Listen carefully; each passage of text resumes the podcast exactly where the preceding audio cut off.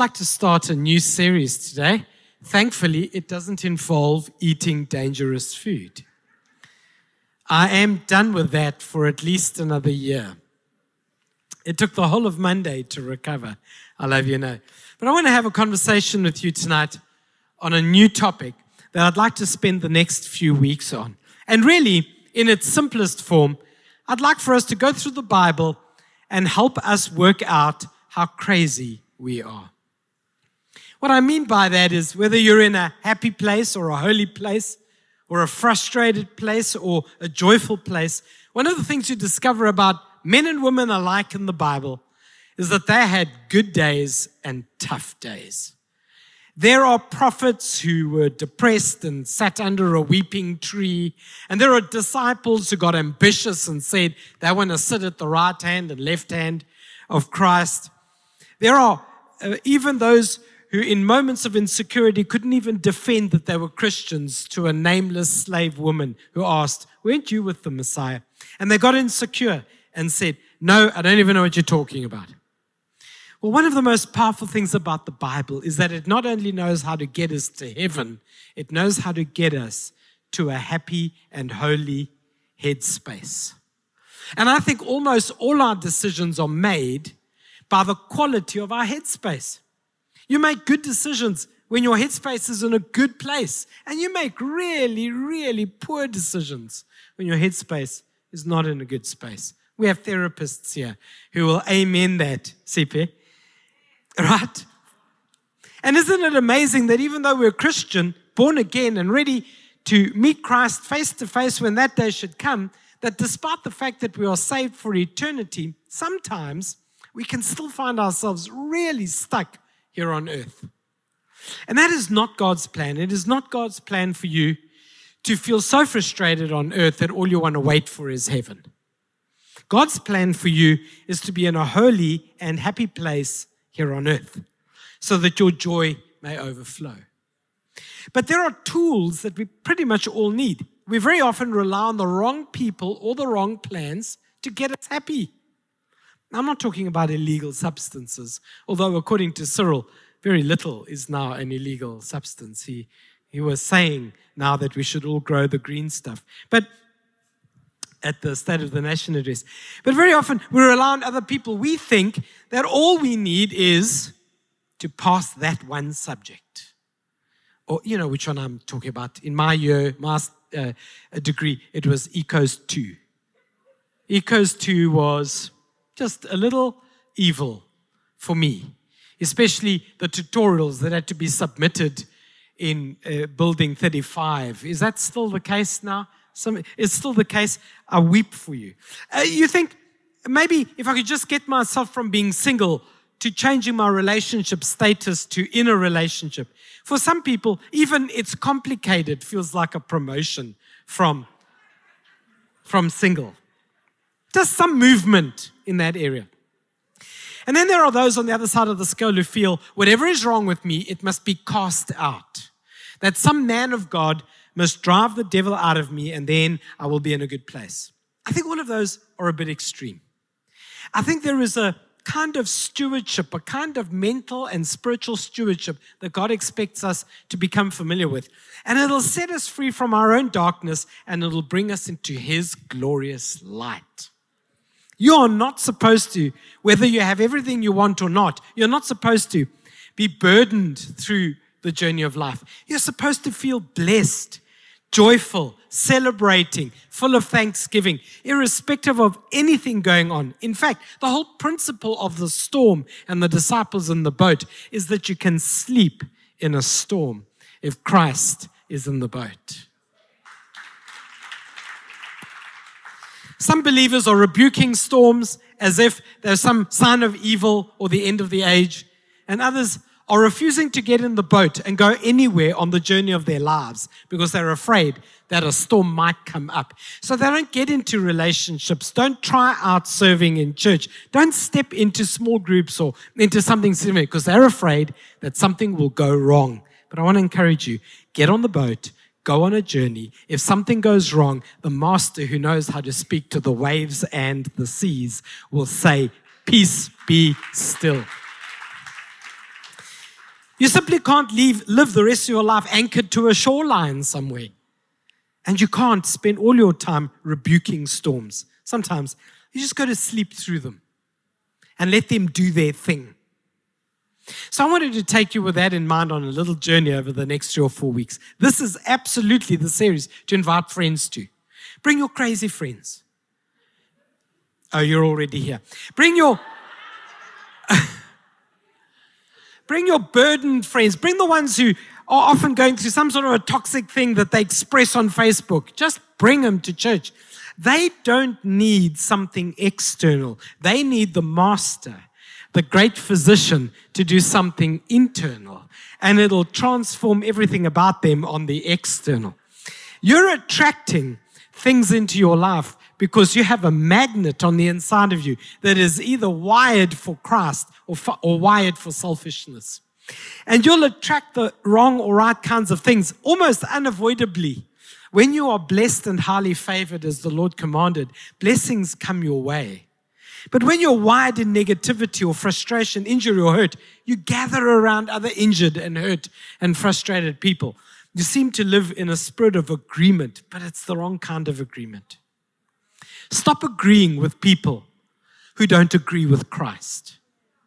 Only allow your spirit of agreement to enter, be entered into. You're making covenants in unholy places when you should be making covenants with the Creator of all. Galatians chapter 3 words it really well. I've chosen the message translation, but you can look at it, uh, it, up in any. From verse 13, it says, Christ redeemed us from that self defeating cursed life by absorbing it completely into himself. Do you remember the scripture that says, Cursed is everyone who hangs on a tree? That is what happened when Jesus was nailed on the cross. He became a curse and at the same time dissolved the curse. And now, because of that, the air is cleared.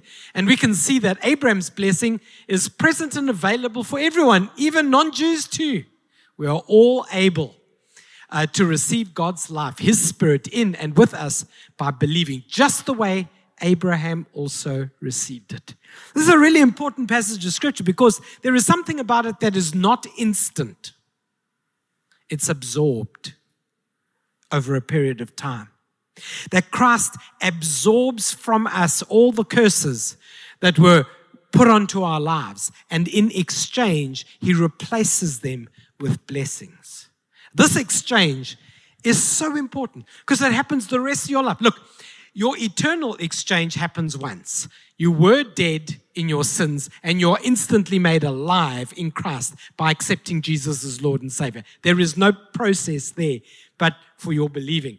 But your soul is on a journey and it has to be absorbed out, all of the toxins and negativities that the enemy put there, and be replaced with something holy and refreshing and powerful. That's what the Bible says. Out of your innermost being will gush rivers of living water. Why they gushing if you don't need to do the drinking?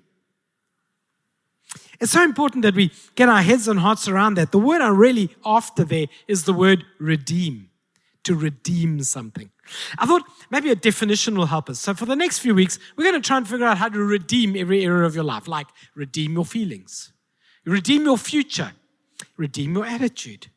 Redeem your actions. Have you ever looked at yourself and thought, I really want to stop doing that, but I can't help it? Whenever people say that to me, I realize you need to be redeemed from something. It's not that you can't help it, you just haven't worked out what it is about you that makes you an addict to that decision. And when you figured out the addictive source, Christ can set you free from that attitude. Everything about you is changeable in your soul.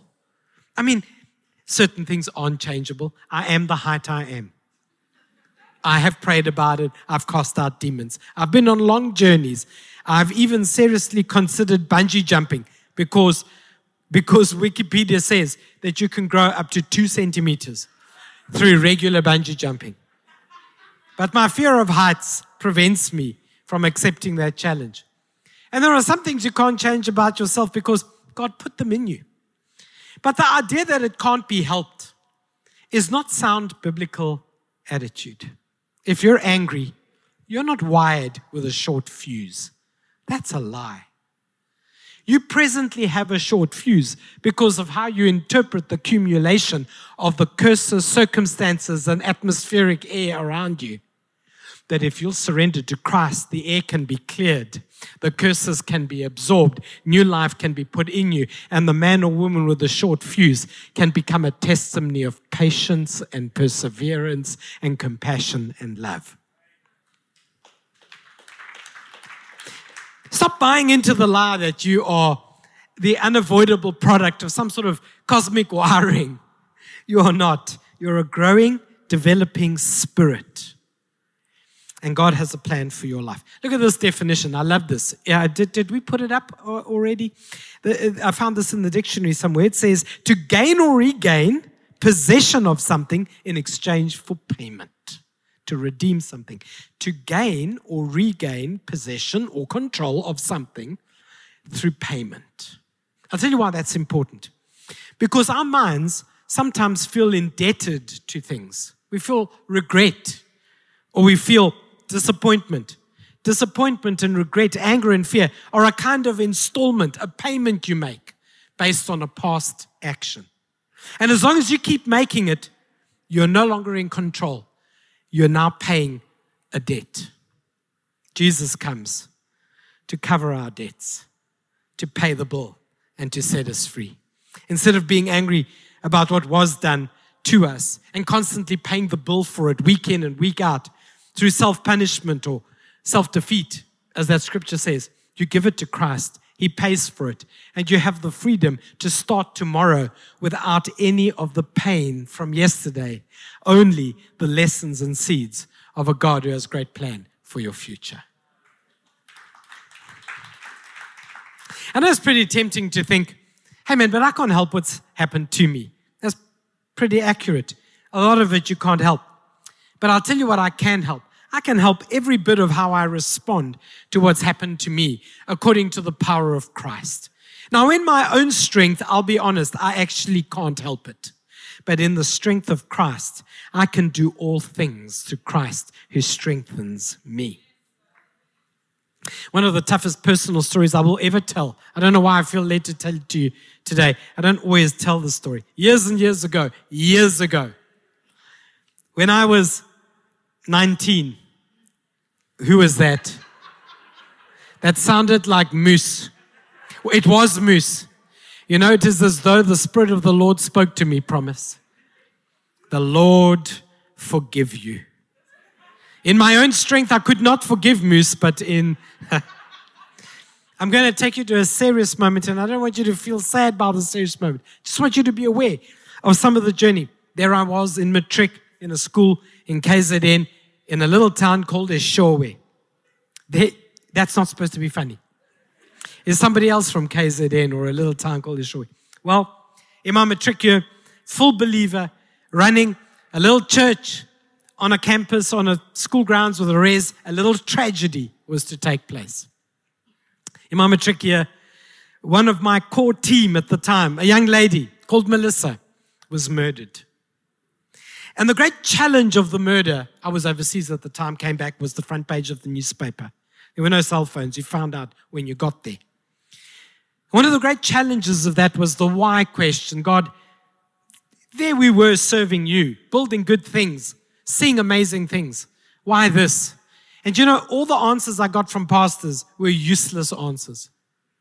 God had picked the best flower for heaven. I'm like, make another one.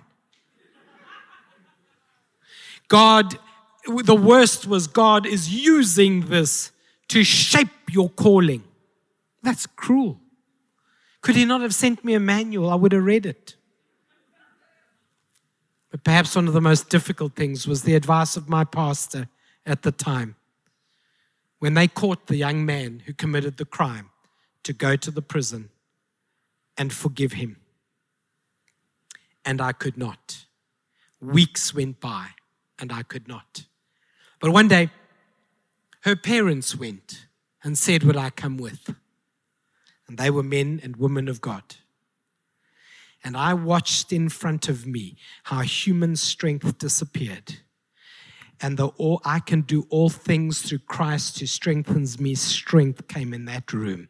And I watched the father and mother who had buried their daughter look a man in the eye and say, You need Jesus. And we will pray that prayer with you so that two people die my daughter and your old self can be buried. And I got in the car shattered to role model in front of my own eyes that you can truly do all things through Christ and strengthens you. In light of that story, is your anger really that hard to Christ? Is your insecurity or body image issue or your frustration really that hard for the Lord? I've learned, based on what I've seen with my own eyes, what God is able to do is incredible if you will just let Him into your soul. Let Him into your soul. There is this incredible process in Scripture we're going to go on over the next little while. I've learned that you can't receive much, much from the Lord until you've been redeemed in some area of control. You have to let go before you can take up. Your hands are already full. So some people might say, I don't have much going on in my life. Your hands are full of not much going on in your life. It's your status. Your status is, I'm a bit boring or bored or lonely or sad or frustrated or wish I was lonely. Now, don't, don't amen that because obviously the person is sitting there next to you. Your hands are full with your present attitudes. In order for you to receive something from the Lord, you have to surrender something in order to make space for it. Most people don't lack a prayer, they lack space in their hearts for the thing they prayed about. Prayers are easy. Lord, bless me. Lord, heal my heart. Lord, give me energy. Those are easy prayers. In order to receive that, though, are you willing to say, Lord, bless me? And in exchange, I'll set my alarm to 5 a.m. I'll surrender a bit of sleep because I'm planning to live like a CEO and I'm joining the 5 a.m. club. When you say, Lord, please heal me, are you willing to surrender an unforgiving attitude towards a friend or a circumstance? Because your prayer requires the laying down of something in order to take something up. Most people, comfortable to pray the prayer, find it tough to lay down and create the space that the prayer requires. God has ample room for you so you can pray as many prayers as you want. The question is do we have ample room for God so that He can answer as many prayers as we pray? That's tough. Galatians chapter 4 from the NIV describes this tension between being redeeming and receiving.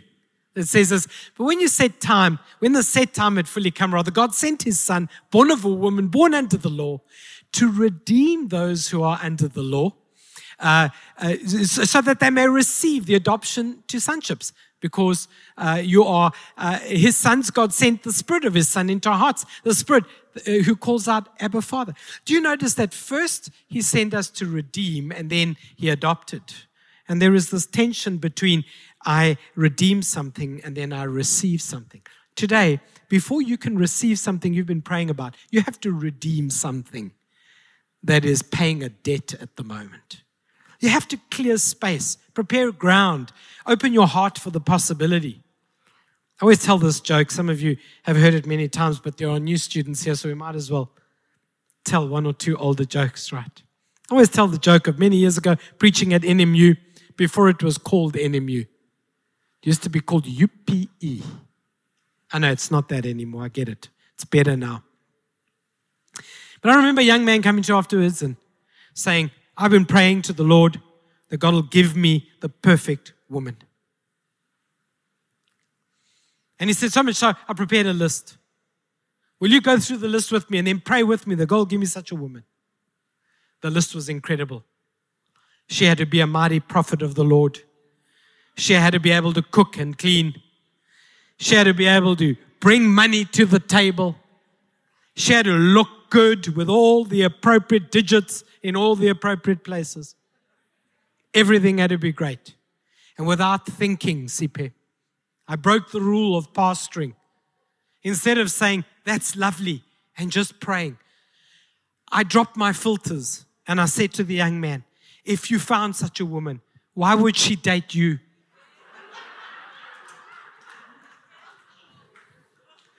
Nothing in his prayer list involved him. Nothing on the list said, Lord, make me a good looking, intelligent, smart, organized, caring man. All he wanted was superwoman, but he was coming with no superpowers himself. I told him, we can pray this prayer, but I don't think the Lord will answer it. It would be better if we prayed a prayer that said, Make me the kind of man who would be the perfect partner for a woman like this list. Now you're making space, you're redeeming yourself for a better purpose. Now God can move in your heart. Redeeming is also an incredible, an incredible gift from God because it sets us free from little caves we keep making for ourselves. I can't tell you how many times I've climbed into a cave of my own making, a cave of disappointment or frustration or discouragement, or even a cave of false expectations. Oh man, so many of those. A friend here tonight will laugh at this one. I won't mention any names, Lutando. Um, sorry, did that come out? At the end of every gym session, when I walk past the mirror, my expectation is met by an image of disappointment. Thinking much more should have happened to me in the last 25 minutes in gym. One of the most freeing things is when God whispers in your heart by saying, wherever you're at, it's okay. I can take you from there to anywhere. I quite enjoy watching good old Judge Judy. She's about 105 and super strict. If I'm feeling bored, I don't mind turning on a couple of Judge Judy episodes. But recently, I watched an interview of her as she ended her career. She had an interesting thing to say, just life lessons. She said, If you don't make it big in your 30s, then you might make it big in your 40s. And if you don't make it big in your 40s, maybe in your 50s. And if not in your 50s, maybe in your 60s. She said, Remember the 80 year old who started a baking company and became a millionaire at 85. You know, one of the most damaging things we can say to ourselves is that because something has happened, something in the future can't happen. That's a lie. It doesn't matter what has happened. What could still happen is in the hands of God. Why would you give credit to something in your past to the devil and then in advance give credit to something in the future to the devil also? That's payment, that's making payment on something you can't redeem. I've seen the Lord take broken people and make them role models of health. I've seen the Lord take broke people and make them great, generous tithers. I've seen the Lord take impossible marriages and put them back together again. Because redemption is God's speciality and it sets you free from a feeling that the opportunity is permanently lost. It is not. One of my favorite stories from people in Father's house is of a couple who a couple of years ago had separated and lived apart. And they started moving on into other relationships. They had a child. And it ended awkwardly, and they didn't know what the future would look like. She had started attending at Father's house and even started serving in kids' church. And one day, without her, him knowing about it, he woke up and realized that his life is not going in the direction he would like. And if he didn't change something, that the patterns of his past are going to repeat in his future. He said, Lord, what must I do? Not a great prayer.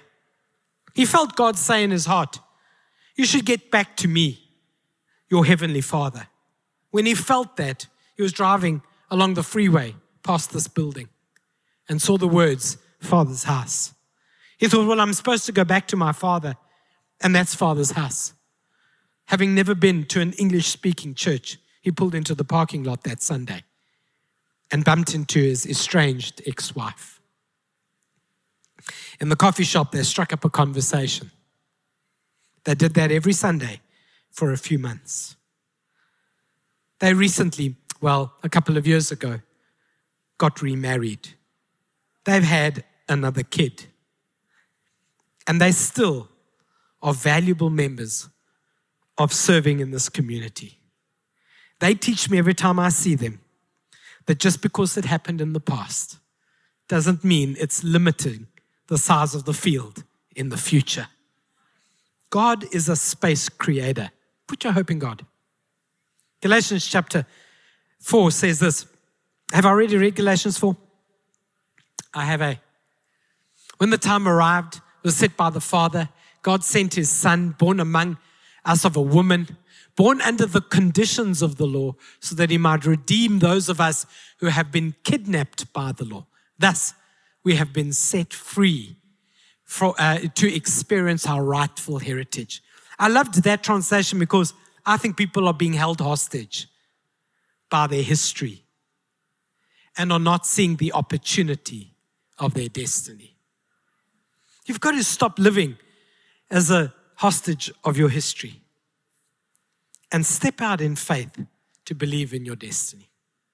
Over the next few weeks, let's untangle the emotional, mental, uncertain knots in your soul. Let God redeem them. He doesn't remove them all, He redeems them. I still have the memories of some of the things I've seen and heard and some of the tragedies I've witnessed, but those memories speak something different to my soul now. You see, every circumstance you've been through is constantly communicating something to you. You have to change the language of the communication. When you've been through a tragedy, like somebody breaks up with you, the language you might hear is, I'm not worthy. But what you need to start to hear is, God has somebody better in mind for me. The circumstance hasn't changed, but the language my soul hears has been redeemed. I think that's an important principle. Finally, you've got to recognize that when you redeem something and you create space for something, God will never leave that space empty. God will fill every empty space in your life. Nothing about my life is empty, it's filled with God. I may have lack in something, but not emptiness in anything. I may lack some of the budget I need to fulfill some of the dreams I have, but it doesn't make me feel empty. I may lack a spouse, not that I feel called to be one or have one, but the lack doesn't make me feel empty. I'll prove it to you. How many times have you had a spouse or a partner and felt empty? Or had all the money in the world, bought what you wanted, and it felt empty. Lack and empty are not the same thing. Lack is a present condition, emptiness is an attitude of the soul. God can fill an emptiness right now. And you can cope with any other kind of lack until God appoints the appointed time. 1 Peter 1 describes it like this For you know that it was not with perishable things such as silver or gold that you were redeemed from the empty way of life handed down to you from your ancestors, but with the precious blood of Christ, a lamb without blemish or defect. That's how your life has been transformed. Not by some empty way of life handed down by other people, but by something incorruptible, something powerful, the blood of Christ. I think a lot of Christians, Christians, live empty lives. And that's pretty sad when we have the one who fills the universe with his presence available to fill our hearts. Why would you be empty? I'm telling you, you're making some of those decisions because you're trying to fill a void somewhere in your heart. A void that you shouldn't be using as a decision maker. Whenever I buy even a meal from a position of hunger, I buy badly. I can't help it. I'm hungry, I go to KFC. I should limit myself to one double crunch burger. But while I'm there, the wings speak to me. You are hungry. You deserve it. I say to myself, I will buy one double crunch and four wings. But the lady at the counter is a messenger from a dark place. She says to me, Is that all? Well, that sounds like a challenge to me. It can't just be all. She's suggesting I'm not capable of more. I say, make that a meal. She says a large. I say, of course. And the Coke in a cup or a bottle, a bottle. Now I'm eating enough for two people and drinking enough for three. And then the perfect sales pitch, knowing that you are overindulging. Two Rand for hope. Well, since I'm such a consumer, surely I can afford two Rand for hope. Now I just surprise them. I make it part of my order. And they say, huh? I say, I'll have a double crunch. I'll have four wings. And I want two Rand for hope. The other day, the lady says, Do you want hope? I said, Ma'am, I've got hope. You want my two Rand? Okay, that's first, she says. You see, when you, when you buy from hunger, you buy badly. But when you buy from decisions of satisfaction in your heart, you choose wisely. You're in relationships you shouldn't be in because you're desperate. You're making decisions about your finances because you need to prove something to somebody. You're buying stuff you can't eat with the money you need for food. And all of that is because there's a hunger in your soul. So, over the next few weeks, why don't we let Jesus, the Good Shepherd, take us to green pastures so we can eat well and then still waters so we can quench our souls. So that when something comes to us thinking we are that hungry, that we would accept that. We would say, Not for me, thanks. I'm good. I'm good. Stop looking for a world to become good. Be good, and you can resist the devil, and he will flee from you. Can you say amen to that? Let's stand together to pray, everybody. What a joy to preach from scripture, then drink a glass of water, and not feel that I will have to run to the bathroom and pray at the end of an evening service. Originally, I wanted to tell you this. We were going to switch the cameras off for the evening service so we could just focus on the room. We might still do that. But let me know if you're online and you find it valuable being live rather than just seeing it the next day when we would post it, comment. I did see there were about a hundred and something people online a minute ago. And so I'm trying to bear that in mind. But we're going to breathe a little in the evening service and let the Spirit breathe a little in the worship and breathe a little in the prayer time afterwards. And if you want to see it on camera and you're willing to take that extra few minutes, good, no problem. But I don't want to be limited by that and tap out at like 59 minutes. I want to allow the Holy Spirit a little bit of breathing space. Because over the next few weeks, we might do surgery in the soul. And you don't rush surgery. So, Lord, we thank you for your word and, and the Spirit at work in us. We thank you that over the next few weeks, we're going to be moved to a happy, no, even a holy place in our heads and our hearts. We're going to be able to say, I'm good because God is good to me. And out of that position, we're going to be satisfied in a spiritual sense. And out of that place of satisfaction, we're going to choose wisely. We're going to, we're going to step wisely. We're going to live out our lives with wisdom. And we pray that you'll give us the confidence to do that. We invite your Holy Spirit to move into the things that we need to redeem lay down, make space. And then, having made space, absorbing all the toxins out of it, would you please fill it with all the fullness of heaven, flooding our hearts, that we would live in a place of abundance? If you've never taken that first step, interrupt my prayer, but if you've never taken that first step to be a follower of Jesus, that's where you should start. I mean, the, the, whatever else you're looking for in life, your starting point is the door to eternal life. Whatever else you're going to look for later, start at the door, and the door is Jesus.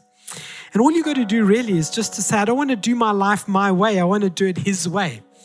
And, and what that means is I, I, res, I repent and resist the temptation of doing my own stuff my own way. The Bible calls that sin. And I accept Christ as my Lord and Savior. And I choose to follow His way. And the Bible calls that discipleship. I become a disciple. So I'd love to put a prayer up on the wall on the screen so we could pray this prayer. And I wanted to be online so people can pray it when you're watching this later than live in your lounge or at work or driving in the car. Pray this prayer, accept Christ. And if you do, just follow the little link that, that, that says, I'm new, I'm a new believer. Or come after the service, we'll give you a Bible and we'll sign you up for a little Bible study, all free of charge. The members of this church give it to you for free, of course, to get you on the road. There it is. Dear Jesus, you said in the Bible that whoever hears your words and believes God sent you to set me free from my debt of sin has eternal life and will not be judged, but has crossed over from death to life. I confess that I believe you and I receive salvation from my sins, a new life in my soul. I too now cross over from death to life. In Jesus' name, amen. And everybody said, Would you give God a shout of praise, worship, and thanksgiving?